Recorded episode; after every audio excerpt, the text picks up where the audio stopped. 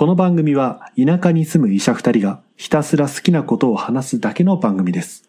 日常、趣味、サブカル、ちょっとだけ医療や健康について、そんな僕らのよもやま話、今日もどうぞお付き合いください。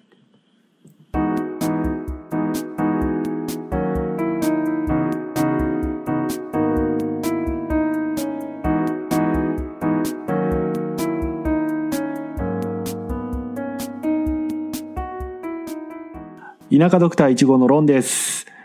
田舎2号、田舎ドクター2号の監督です。今日もよもやまなことを喋ってまいりましょう。じゃあ監督さん今日もよろしくお願いします。はい、お願いします。メはーい。ッさあセー、ジが届いてるよ。今俺も見た。びっくりしました。メッセージありがとうございます。本当あの、早速、すまあ、前回、前、前回か。一応2本アップして、何回か再生いただきまして、本当にありがとうございますですね。お便り、読んでみましょうかね。そうですね。まずね。じゃあ、読みます。お願いします。こんばんは。えーいつも楽しく聞いています。えーたまにゲストとか呼ぶのもいいんじゃないかと思います。たまにっていうか一回しかやってないんですけどね。えー山口の田舎ドクター風は興味を持っていたので誘ってあげるといいかもです。なお、多分参加しても二人とも喋れませんけど、これからも楽しい放送を期待してます。ありがとうござい長いですます。はい。ありがとうございます。そうですね。まあ、2回しかやってなくて、しかも、2人で撮るのが2回目の中で、たまにはゲスト呼んでくださいっていうのもなかなか無茶ぶりですね。なかなか無茶ぶりです。前からやってたんですかね、実は。そのうち考えます。ね。はい。さあ、今日のテーマはですね、さっき収録前に盛り上がってた、ちょっとコーヒーについて話していきたいなと思っております。医者はコーヒーをすげえ飲む人種だと、前々から思っていました。そうなの？いや、なんかさ、あの、必ず医局にあるじゃん。え、それ学生の頃に気づいたのそれとも大学終わって研修になってからえっとさ、大学の時に、その、医局とかにもほら、ちょっと出入りしたりするじゃない？あ、実習？そうそう。で、そういう時に、なんか、秘書さんとかがさ、必ずコーヒー出してくれて、あ、すげえ気使ってもらってるなって前から思ってたけど、うん。働いて思ったのは、すぐ出せる飲み物がコーヒーなんだよね、きっと。ああ、貯めておけるそうそうそうそう。だから、ダーッと作っておいて、もう注げるだけになってるから、なんか、アホみたいな学生がダーってきてもそれをチャッチャッチャって出せるから、コーヒーだったんだなって。そうなの？そう。だからまあね、うんコーヒーは、こう、どこにでもある飲み物かなと思うんだけどさ。うんうんうんうん。そう今、診療所に来て、すごい思うのは、あのーうちの診療所はその、人が少ないからね、コーヒーメーカーはないので、基本的にはあのドリップパックなの。うんうんうん。で、看護師さんがこう、忙しい中でこう入れてくれたりっていうのはするんだけど、うん看護師さんも忙しいからさ、あの、魔法瓶あるじゃん。あの、ああ、はいはい。バーって押すと。あれ結構勢いジャーって出るじゃん。うん。あれでドリップパックやるもんだから、うん。ドリップパックの豆がパーンって飛んで、うん。結構豆が中に入ることが多いんだよね。あの、ベトナムコーヒーみたいな。そうそうそうそうそうそうそう。いや、だから、あの、いいコーヒーメーカー持ってるとこっていいなってこう、たまに思ったりするわけよ。それだったら買えばいいじゃん。いや買えるよ。なんか、うーん場所もさ、その給湯室そんなに広くないし、看護師さんたちのものとかもいろいろある中に、こう、ドンと機械を置くのもなんか申し訳ねえなーとかさ、思うわけ。俺なりに気遣ってんの。所長室に置いてあるし。所あ所長じゃないんだった。そう、全然全然。平社員だから。所長そっか、所長がね、満足してるからね。それでいいかなと。まあ、うーん、ドリップパック、まあ、美味しいけどね。美味しいけどね。ドリップパックも最近バカンできないけどね。確かに、ドリップパック使うんだったらね、こう、ゆっくり入れてほしいけど、夜間がないからじゃない？そあういう、あ、あ、そういう夜間を買ってあげればいいんじゃない？ほぐちもないやいやいや、あるじゃん、あの、その、あい、あいじゃない、なんていうの？電気のケトルなんだけど、い。うんうんうん。ちゃんと注ぎ口がちゃんとしてるやつ。ああ、あれね。あのーうん。差し込んだら、あの、数秒でボンってついて、で、うんちゃんとこう、夜間の形になって告げるやつだ。あるでしょ？あるでしょ？いや、なん、なんていうの？いや、うん、よくわかんない。なんかその説明がよくわかんない。え、まあ、差し込んだらバンとついてて何よ。え、まあ、差し込ん、なんか。あコンセントにコンセントにそうそう夜間にコンセント。トついてる感じ。そうだね夜間にはコンセントはつかない？夜間に、夜間に電気をつないで、お、で、お湯を沸かすやつ。頭弱いのがバレてくるぞ、これは。やばいやばい。やばいやばい。実は医者じゃなかったっていうね。まあ、こういうのの説明って本当に難しいよね。うん、まあ、そうだね。病病気の説明の方が楽だわ。いや、普段説明し慣れてないもんそうだね。そうです、そうです。ティファールのなんか注ぎ口がね、ちゃんとコーヒー用になってるようなのってあるよね。そう、ティファール、ティファール、そうそうそうそう。監督のとこはコーヒーどうしてる？飲んでる？メーカーある。一曲で買った。データ。おいくら、おいくら万円するんですが、どうせ100万ぐらいするんでしょ5000円、5000円しないよ。おー。普通の、本当に、あの、ほら、あの、コーヒーってよくさ、うんうん。コーヒーメーカーで作ると煮詰まるじゃん。うん。日本の。あれが嫌で、あの、まあ、ホービンとか作ってる会社の、うんうその、ん。サーモなんていうのかな、その、直接魔法瓶の中にこうコーヒーが入るっていうやつが、うんうんうん、あるある。あれ買ったんだよね。おー。あれ、どう？結構保温されるもんなの？朝入れて昼間ぬるいぐらい。あーまあまあまあ昼はその、ね、ぬるっていう感じじゃなくて、あ、ちょっとあったかいなーってぐらい。あ。ういいよ。な、そらさ、その中身が見えないからさ、うん。うんうん。あの、たまに中身を確認しないでコーヒーを入れちゃうわけ。そうすると、こう、戻ってくるとコーヒーが溢れ出してるんだよね。ああ、なるほどね。かなり、かなりやばいと思って。だってあの下は別に受け止める場所ないもんね。ないないない。あ久々にあの病院勤務に戻ったで、それいきなり最初にやらかして、なかったことにして。絶対怒られる。下がカーペットだったらもう終わりだね。下がカーペットなんだよ。ああ、終わりですね。でも30年経ってるから。あそう。まあちょうどいい張り替え時期なんじゃないですか、それ。そうきっと張り替え時期。ま、豆はどうしてんの？豆はね、あの、昔は俺が自腹だったんだけど、うん。今は誰か誰かが買ってくる。いや、今はコーヒー党が多いんですよ。うんうんうん3人ぐらいいるから、ああ、いいね、いいね結構。率先して買ってくるんだけど、近くに、近くかっこ車で30分 のところに、うんあの、自家焙煎やってる人がいへて、え。あの、本業はウェブデザイナーなんですよ。うん。副業で喫茶店やってるっていう、その、U ターンの人がいて。だからあんまりその喫茶店の方はあの採算あんま考えてないから、うんうんうん。まあ、結構いい豆置いてんだけど、うーん。あ、じゃあこ、こで買ったりしてる。自家焙煎もやってんの？でも自己焙煎へえ、すごい。200グラム800円とか。結構するね。するする。あ、でもえ、で 200? もやっぱいいとこの豆屋さんで買うとやっぱそんぐらいする。ああ、する。あ、でも 200g だったらまあ、そうか、そんなもんか。で、あとはそれか青森市のそういう自家焙煎のところで買ってくるか、うんうん。昔は大学時代に使ってた、コーヒー屋さんから送ってもらってた。うーんえー、そのさ、U ターンのカフェってさ、結局ウェブデザイナーである程度稼げてるからそういう趣味ができるんだよね、きっとね。そうそうそうそう、そうなんだよ。前々からさ、その、思ってるんだけど、うんウ。ェブデなデザイナーってそんなに稼げるいや、もう人によるでしょ。え人によるでしょ？うん人による。で、しかもさ、顧客取ってくるとかもさ、言っちゃえばもうオンライン勝負なわけじゃん？うんうんうんうん。今までのコネクションとかで全部仕事を取ってくんのかな？そう、まあ田舎に来る、まあでもね、難しいんだけど、田舎に来ると今度いないでしょ、ウェブデザイナーさんって。ああ、そうだね。で仕事があるかと思いきや、みんなその仕事に対しての価値観がわかんないから、うんうん。そのえ、こんなに高いんですか？みたいな感じになっちゃって逆に稼げないっていうことも起こる人もいるらしいけど、ーでももんう都会のお客様を持ってくんだよな。うーん。大体は。なるほどね。何人かいるよ。田舎に住んでるウェブデザイナーの人知り合いに。二人ぐらい。オンライン、まあ何人かともない。そうね。結構その、このコロナ騒ぎもあってさ、テレワーク、テレワークってなってるけど、その、テレワークだけで稼ぎを生み出せる人っていうのがどのくらいいるのかね。あの、それはもう個人のう、ん。なんか技能で、かつ遠隔でもできるものを持ってる人は、うん。ね、あの、ミュージックデザイナーの人とか、うんうんでもパソコン一つで作る系のクリエイターの人とかは全然、うんうん。うん。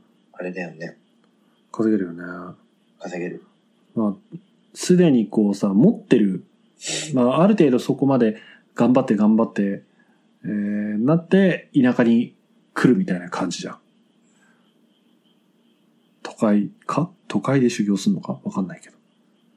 ね作って。仕事をもらって、みたいその結構その、田舎暮らしとかでウェブデザイナーとかで U ターンとか、I ターンの人とか、うんと、うんテレビとかでもよく出るけどさ、な。うん。いな、あーつまりターンしないで、うん。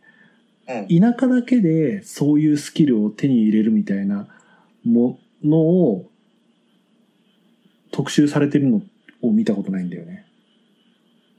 いや、むずくない？そうれ。ん。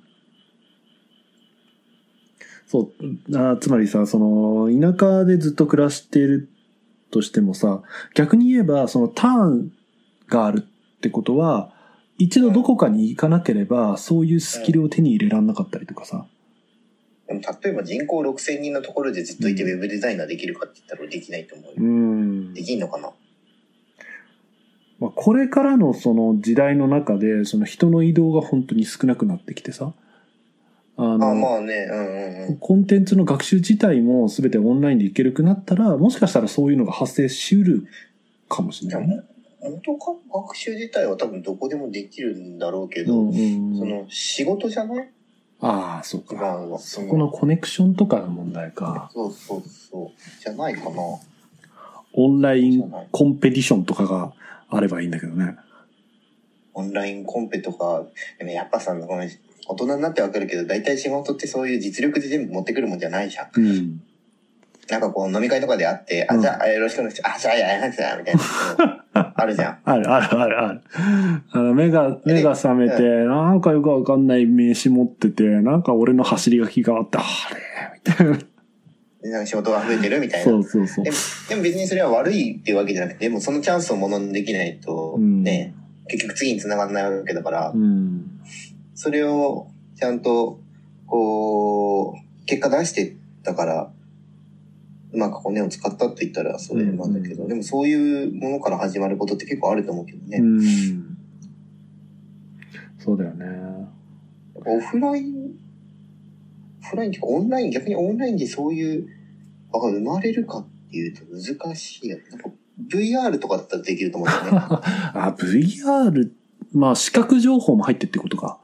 っていうのはそのズームってさ、たズームとかさ、例えばその、なんていうの？その、オンライン系のやつってさうん、例えば、1対多じゃん、絶対。うんうんうん。で、ちょっと1対1になって、ちょっと別な場所で話してみたいなとこで仕事は大体生まれるうんうんわけで、うんうん1対多のところで誰か仕事やりたい人っつったら、あ俺も俺も俺も、あ俺も俺も、あ、どうぞどうぞみたいな感じになっちゃうじゃん。なるなるなる。だからなんか、そこら辺のその距離感っていうか、うん空間的な距離感をうまく調整できるのはやっぱ VR しかないんじゃないのかな。うん逆に言えば、まあ、1対1のセオンラインセッションみたいなのが、こう、繰り返していく中で、こう、関係性が生まれて、この人の仕事頼みたいかな、みたいなのが、とか。まあ、でもそれはやっぱその1対1になるっていう関係性をどこで生むかって話になるから、うんやっぱ MMORPG がいいんじゃない？また飛んだね、話が。いや、いやいやだからその、結局その距離感をうまくこう、作りながら話していくみたいな、なんていうの？その、うんズームは、ズームとかの、えっ、と、オンライン会議システムは距離感を作れないじゃん。うんうんうん。人とで人ともなんかねの距離ね。そうそうそう。MMORPG とかさ、まあ別に 3D でもいいんだけど、ああいうのってその、画面の中に20、30人いて、うんうんうんチャットみたいなのやってても、ちょっとこう、この人とちょっと離れてて、その人だけだけチャットするとかもできるじゃん。うーん。できるんだ。疑似会議室みたいへな。え。本当の疑似立ち飲みみたいな。なるほど。でも MMORPG ってさ、今どんぐらいやってる人いるんだろうね。いやー、僕まだラグナロクってあんのわかんない。いや、ラグナロク俺やってなかったからわかんない。それこそ俺らが高校、大学ぐらいでしょ？そうそうそう。でもなんかああいう感じのオンライン、なんか移動できるのが大事だと思うんだよね。うんうんうん。興味のあるコンテンツが並んでいて、その、そこにアクセスするっていうインターネット上のものではなくて、物理的にこう、集まりが見えたりだったりとか、こう、人と人との関係が見えたりっていう、この視覚情報だよね。うんうんうんううん。ん。それがめっちゃ大事だと思うんだまあよね。ね。いや、しかし、田舎の人のいなさに慣れてる人間にとっては、その VR ですの人混みすらもなんか嫌だな。息まあわかる。苦田舎に住んでると人混みすら嫌になる。人混み本当にないもんね。渋谷の横断歩道とかに行くと祭りかって思う。ああ。祭、まあう、うちの村の祭りでもあんなに集まんないもんな。あ、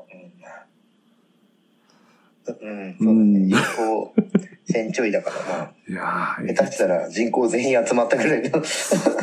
多分、多分軍内の人口全員集めたぐらいだよ、きっと。あそこ。うんそういうレベルの人がやっぱごちゃってるのはな、ちょっ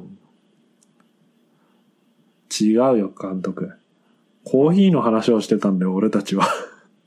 いいじゃん、この前衛的な、いかに今後、あの、コミュニケーション手段が、なんていうのかな、こう、オンラインウェブ会議から次は何かみたいなね。あーまあ、面白いからいいけどね。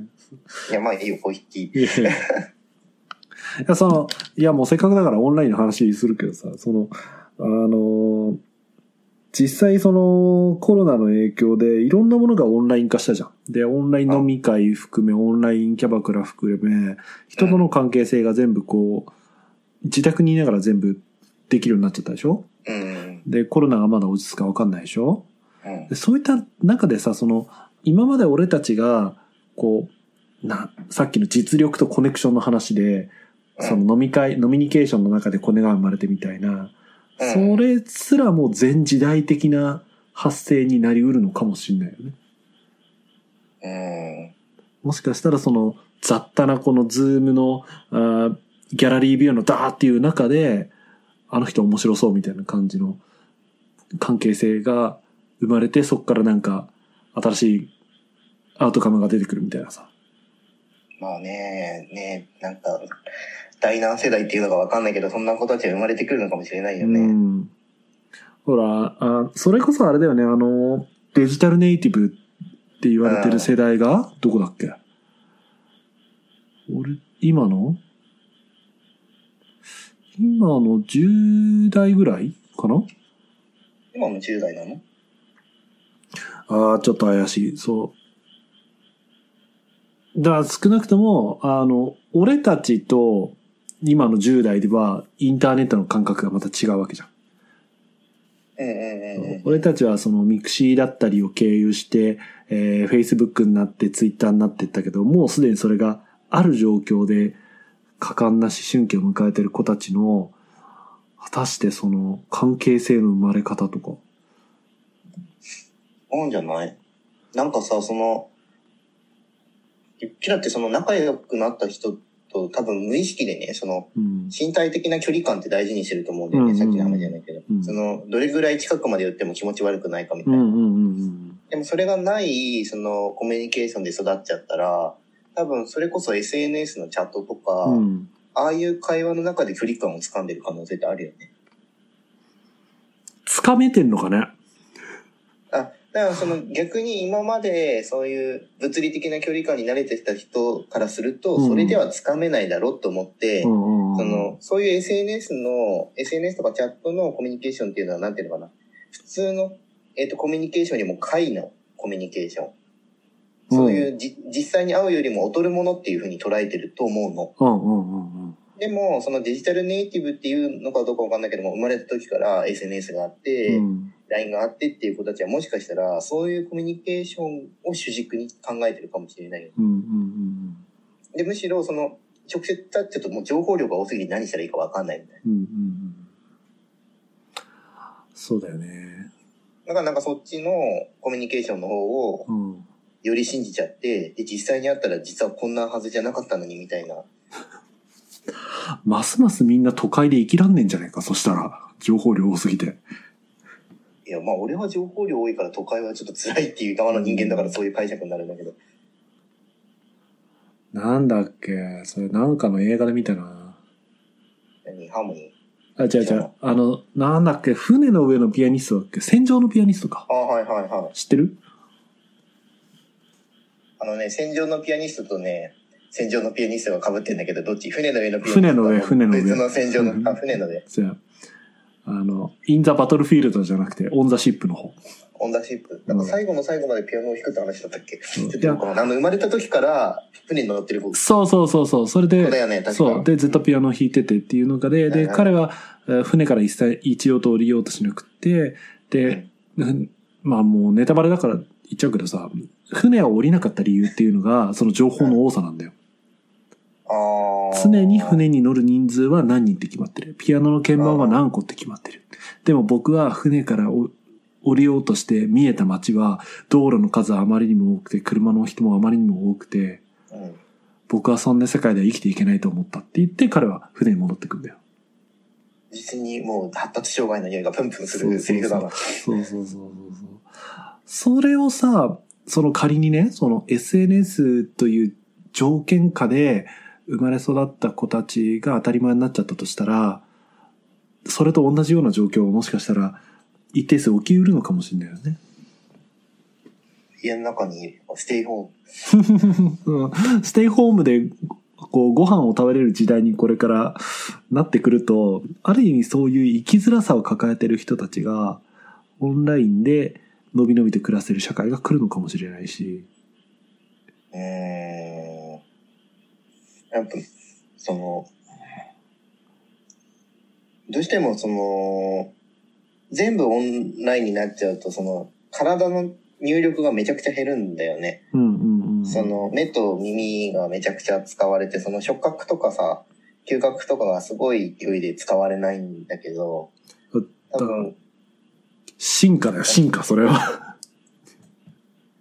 多分まあ進化っていうか変化なのかうんね、うん多分そういう風に変わっていかないと多分対応できないとう思う。ん。多分うちらの代が無理にそれをやろうとすると、多分体調を崩す。崩すよね。うん、やっぱ、その、コロナ騒ぎの中で結構、やっぱ具合悪くなるっていうか、うん。そういう人もちょろちょろいなくはないけど、やっぱストレスだよね。こう、今までフルでさ、五感使ってさ、明るいお日様の下でみんなでわちゃわちゃやってた人をさ、閉じ込めておくっていうのはね。あのどうそのお日様の下っていうのがなんかこうね一概にそうは入れるかって言ったら多分お日様に当たる時間は全く変わってないんだけど 人によるな。人によると思うけど、うん、あそれが、もし、まあ、それこそね、あの、0歳児だったりとかがうん、30歳ぐらいになった時に果たしてどういう変化をしてるか。いや、どうなんだろうね。本当にね。ずっと外に出なかったりとか。結局その本当に体勢感覚とか深部感覚とかその歩いた振動とかが圧倒的に低く入力がなくて育ったらどうなるんだろうね。うんあのーやっぱりさ、その運動能力に影響あるっていう話なんだけどさ、うちの村ってね、その小学校が合併したのが、いつだっけな。6年、10年前ぐらいか。で、10年前は、その歩いて学校に行ってた子たちが、こう、スクールバスになったわけだ。うん。で、明らかにやっぱり10年前と体育の測定タイム。がやっぱり、落ちてるって。ええやっぱ毎日頑張って登校して歩いてる組と、スクールバスの組だと、やっぱりね、こう、走るとか、そういう能力が低下してるっていうのは、一応あるみたいよ。やっぱその実際の体の使い方がやっぱ育たないもんね。うんうんか体使う、うまく使えないと肩こりとか腰痛起きるからね。うん。小学生とかね、特に体の発達がどんどん進む子たちだからこそ、なんかつまずいたりすると、すげえ大変そうだよね、そこら辺ね。俺はつまずいた側だから、なんとも言えんけど、おつら体育って何みたいな。お辛かったですね、それはね。美味しいんですか？自分の体がさ、思うように動かないっていうのはすごいコンプレックスで、ああ、そうなんだ。だから、うん、そう、その、こう動かしたいけど実際は動かし方が多分違うんだよね、きっと。だから、それまあ結局それを、そのことを本当は運動神経が悪いって言うんだけど、うんうんうんその、俺はこう、手をまっすぐ前に動かしていると思ってるんだけど、実際の体はずれてるみたいな。うん。うんうんうん運動神経以降はそれが一致するんだけど、うん。うんうん。だからね、自分はそれがないからの、なんていうの、ダンスの人とかすごいこう、憧れがあるの。ああ、なるほどね。もうすごい自分の体を好きに動かしてるっていう感じがあるじゃない。うんうんうんダンス上手い人とかなんか。今はワンダンスめっちゃ読んでるけど、漫画。何それ？え、ダンス、なんか、うんとね、ダンスの漫画なんだけど、へえ、そうなの？珍しく、あの、ストリートダンス、え、のぼるこでらさんはわかる？あ、それは聞いたことある。なクライミングの、ボルダリングか、ボルダリングの漫画なんだけど、その人が書いてる、今新しく書いてるやつで、あの、高校生のダンス部、あとはストリートダンスみたいな。ところを全般的に書いてる漫画なんだけど、ん。主人公がドンキショーで、あ、ドンキショー？どもるやつなんだっけ？ドンキは違う、クキ飲んでやつ。ドンキはね、ゲップじゃない？ゲップゲップ、空気飲んじゃうやちょっとあの、喫逆じゃなくて、あれ、喫音症喫音症だね、喫音症。喫音症で、こう、うまく言葉が喋れないっていうコンプレックスが書いてるんだけど、あの、逆に体の表現の方でなんかそれを出していくみたいあな。まあうん、そう、めちゃくちゃ面白いんだけど。まあ、やっぱ体をこう自由に動かせるっていうのが、やっぱりこう、かっこいいなって思う。うんうんうんうん。結構その、喫逆だったりとか、それこそね、その発達障害のさ、ギフテッドな子たちなんかは、こういうアウトプットなことやらせるとすごい才能を出すみたいなのと一緒かもしんないよね。ああ、まあ、なんかそれは多分ね、自閉症の子たちが、の音楽療法とかも関わってくると思うんだけど、ん。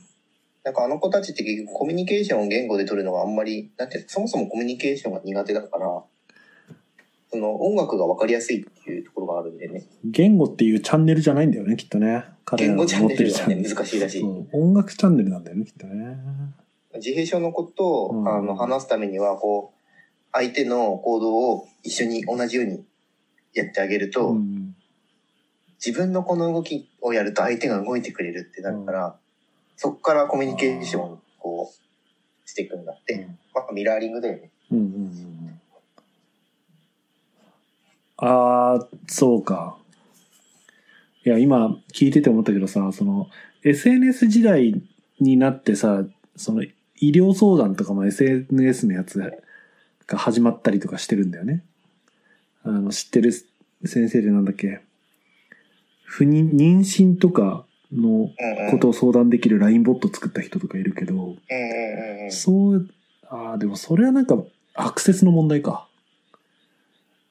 いや、なんか言葉で喋る、喋って相談するんじゃなくて、携帯とかそういうツールの方が喋れるみたいなのも、がもしそのデジタルネイティブの変化だとしたら、ある意味彼らは言語っていうチャンネルから、その携帯とかモバイルっていうチャンネルに変わりつつあるのかなとか、ちょっと今妄想してたんだけど。今度それが難しいのは、その、じゃあその子たちはその自分たちの持ってるものの、その、言語化の能力がじゃあ高いかっていうことになってああ、そうね。くると思うんだよ。うんその、確かにその文字としてそのアウトプットすることには慣れてるけれども、うんで、今自分が起きてる状況をうまく説明できるかっていうのはまた別なスキルじゃない？まあそうね。大体患者さんの問診でさ、あの、患者さんが自分の症状を的確に捉えてる人なんてなかなかいない。いいないね。いないなね。いじゃない。いないね。それと同じことがおそらくその LINE とかうんチャットでもし診療するとすると起こりうるんだよね。ああ、そっか。だからなんかその言われたことから実際に起きてることを分析する能力っていうのが医師の方には求められるんだけど、うんうん。まあ、直接会いに行くよりハードルが低いっていう点では確かにそうかも。うんうん確かにハードルが低いっていう点ではそうかもしれないけど、じゃあ、診療の質を担保するってなると、今度医師の方に新しいスキルが求められるかもしれない。だから患者さんの層に合わせて俺たちもどんどんこう、変わっていかなきゃいけないわけだ。